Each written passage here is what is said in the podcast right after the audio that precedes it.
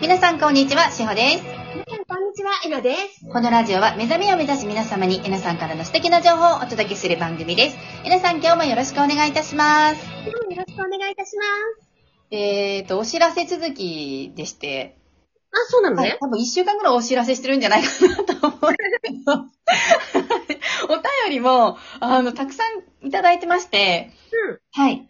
あの、少なくなったねとは言いつつも、結構あの、おいただいてます。うん うんうん。はい。なので、あの、皆さん質問にうんお答えいただけたらと思いますので、お願いします。はーい。はい。えっ、と、じゃあ読ませていただきますね、お便り。まりちゃんさんからいただきました。みーちゃん、こんにちは。こんにちは。えなさん、しほさん、こんにちは。いつもワクワクしながら聞いています。うん。ゼロの状態にいることがだんだんできてきたところです。お、いいです。いいですね。統合も進んでいるのが分かっています。はいはいはい。表面状態で出てきますけどね。 ありがとうですよね。はい。うんさて、質問です。ワークショップを受けたいという思いは大きいのです。しかし、お金が追いつかず参加ができていません。うん。と、淡々と統合していけば、ワークショップに参加しなくても、えなさんやしほさんのようになれますかオンラインサロンは活用させていただいています。とてもリーズナブルなのに、たくさんの愛を受け取らせていただき、嬉しい限りです。オンラインサロン1本で成長していくことはできますかというご質問です。うん。成長っていうのだったら私はできると思うよ。はい。うん。ただ、オンラインサロンとワークショップっていうのは、うん性質が違うものであって、はいワークショップっていうのは、もう、トラップがすごいから、この地球ってね。はい。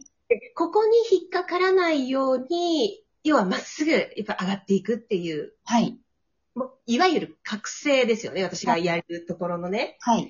で、オンラインサロンは横のつながりです。私が目覚め、 目覚めたあり方はこういうあり方だよとか、こういうものの考え方だよとかっていうのを伝えたり、あとはみんなで交流していったりっていうもらもらう場だから、はい。あちょっと性質は違うかな。はい。うん。まあでも成長しますかって言ったら、私は成長していくと思うよ。そうですよね。うん。あのーやっぱり、ちゃんと授業を受けていただいていると、システムはわかるんですよね。このエゴのシステムとか。うんうんうんっていうのが分かってくるんですけど、あの、時々エナさんもね、授業を受けてないこと、方はそれをやらなくていいですっていう。うんうん。危ないの。危ない場合があるので、そこまでのご説明は、うん確かにオンラインサロンではやってないかもしれないんですけど、うんうん。で、も、あの、えなさんが普段おっしゃってることは、全部オンラインサロンで流してます。うん。そうです、そうです。だからやってないのは、要は、ステップを上がる上での、はい。ステップ、それからトラップはい。にかかっちゃうから、いその辺の修正とかっていうのは、オンラインサロンの方では、はい。かけてないですね。で、これね、はい。いや中途半端にやると、危険、危険なんですよ、やっぱり。うんうんうん。はい。本当にエゴとか、この思考って複雑なので、はいどんどんね、わからなくさせちゃうのね。はい。そう。だからまずは、ネガティブなものをもう使わない自分で感情を選んでいくっていう生き方だったら、はい私は十分成長してると思うよ。うん。うん。それだけのことを、こちらもご提供はしているので、そこは自信持って言えます。うん、本当そうだよね。はい。本当にえなさんの情報を、ほん、もう120%以上のものを出してるんですね。うん、うん、うん、うん。たそうだ、ですそのねね。、仕組みっていうところだけが違うので、そこは、あの、お見知りおきいただけたらなとうん。思います。そうなんです。あの、はいこの、ワン、ワンハート統合はいを起こしていくっていうのには、この統合理論っていうのがあるんですね。はい。うん。どうしてそういうシステムにのなっているのかとか、はいこの理論っていうところがあって、ここはどっちかというと座学で、座学と、あと、いろんなワークであるとか、実験っていうのを思って、うんその統合理論基礎っていうのをね、お伝えするんですよね。そうなんですね。うん。そうですよ。そう。だから、あの、お金の問題もちろんわかるんですけれど、うんあの、一生のギフトになりますし、それより、まずご相談くだされば、例えば分割であるとか、ね、そういうのにも対応するから、はい。あの、天使の気遣いのゆみちゃんがそうそうそうそう対そ応うし。てくださるので、うん、そうです、そうこでれす。はご相談いただけたらなとうん思い思まいす。ます私も。で、何より、あの、まあ、現実は確かに関係ないから、出ても出なくてもどっちでもいいっていうのはあるけれども、はいうーん、 そうね。だけど、まあ、やっぱり今この時期だしね、はい他のワークショップにはもう行かなくても良くなるから、うん私は自分のワークショップすごくおすすめなんだよね。 いや私も皆さんのワークショップおすすめです。そうなんですよ。そうなんです、本当に。うん。うん。そうそうそうそううそう。ん。ということで、まあ、あの、ご自身でね、最後はご判断になるかと思うんですが、参考にしていただけたらと思います。はい、ありがとうございます。では、次のご質問、タラちゃんさんからいただきます。タラちゃんさん。はいうん。えなさん、しほさん、こんにちは。いつも日々、羅針盤としています。ありがとうございますうん。えなさんの YouTube の中でも質問をさせていただいたものです。うん。日々ゼロポイントにいて上がってきた周波数を捉えて統合。この感情は終わりにする。うん愛と調和、平和、豊かさであり続ける。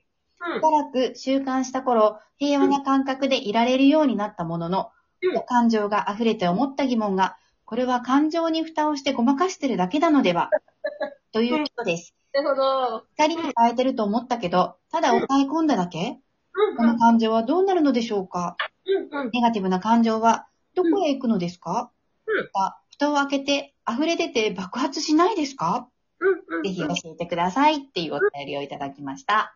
全くそれはありません。あのね、まずネガティブな感情っていうのはただの煙のようなものなんですね。はい。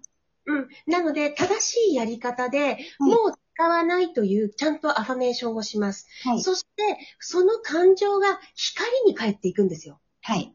うんで、これはワークショップの方でお伝えすることなんです、お伝えしてるんですけれど、い上がってきた感情を瞬時に光に返すっていううん手法があるんですね。はい。うん。ということは、その煙は光になります。はい。ただ、これも意図100%なので、はいタラ、タラちゃんだっけタラちゃんさんですね。はい、タラちゃんです。タラちゃん、タラちゃんさんが、これは感情を抑え込んでいるだけで、はいい、つか抑え込んでいるから溢れ出してしまうというところに、はい。あなたが意図を向ければそうなっていくでしょはい。う。うん。うんうんうん。そうなっていくんです。で、これね、言ってみたら一つのトラップです。設定ですね。設定でありトラップなんですよ。そうですね。はい。思考とかっては、いそういうふうに考えさせるものなんですね、うんエゴとかって。はい。うん。で、わからなく、すごくごく単純な、ごくシンプルなところを、こうやって抑え込んでいるんだから爆発していくだろうとか、はい。どこへ行くんだろうとかね、もうどんどんどんどん次から次へと疑問を生ませていくんですね。はい。うん。で、これが思考とエゴの、武器を持っている方のエゴの役割なんですよ。はい。うん。そうなんですよね。うん。で、まあ、ワークショップにもしいらしていただければ、この辺のことっていうのはね、やっぱりダイレクトでわからないときに、はい。 1ヶ月、じゃあ次1ヶ月、次1ヶ月だから、はい。すべての修正をかけてうん、ですぐに整えていくことっていうのができます。だからそこがはワークショップの良さですね。はい。うん、で、こうやってトラップ、はい。トラップにはまりかけたときに、はい。はまり込む前にはい修正かけられるんですよね。うん。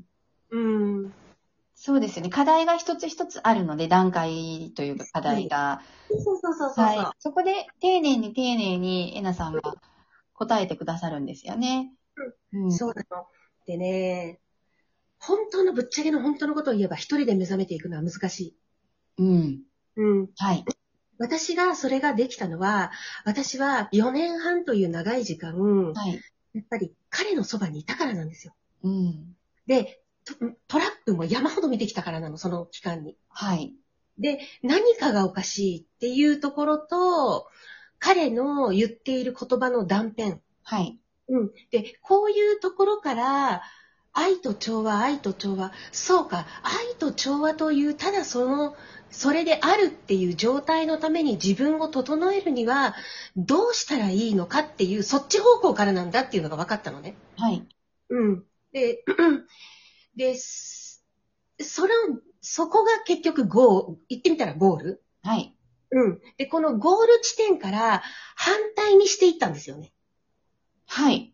うん。面白い。はい。うん。ゴール地点が愛と調和というところで存在し続けるっていうところが、これがゴール地点なんだっていうことは、はい。今のこの私のざわざわしている状態から、ここに整えていくためのステップっていうのを、を知っていけばいいんだっていうのが私の最初の理解だったんだよね。はい。うん。で、 その間には、私は山ほどの、この道に迷い、かつ、間違えた統合っていうのも、ケースをものすごく見てきたんですね。はい。うんだから、トラップにみんながかかる前に、伝えることができるんですよね。うん。うん。そう。で、あのーなんていうのかな、自分のワークショップに誘致したいとかって、もう一切合切私はそこではなくて、はい。やっぱり私のところで目覚めるのであれば学んでほしいと思う。はい。うん。うん。です。なぜならそれが近道だからです。そうですね。うん。いや本当そう思います。うん。うん。そう。で、大体ね、あのーまあ、トラップにはまっちゃった人ってのは、どどっかで自己流になっちゃったりししてうね。ん。うん。うん。ちょっと悪くなっちゃいますよね。そうなんですよ。自己流になっちゃうんですね。で、自己流では、この道はなかなか難しいかなって思う。はい。うん。そう、富士山も自己流に上がってったらさ、遭難するじゃないそうですよ。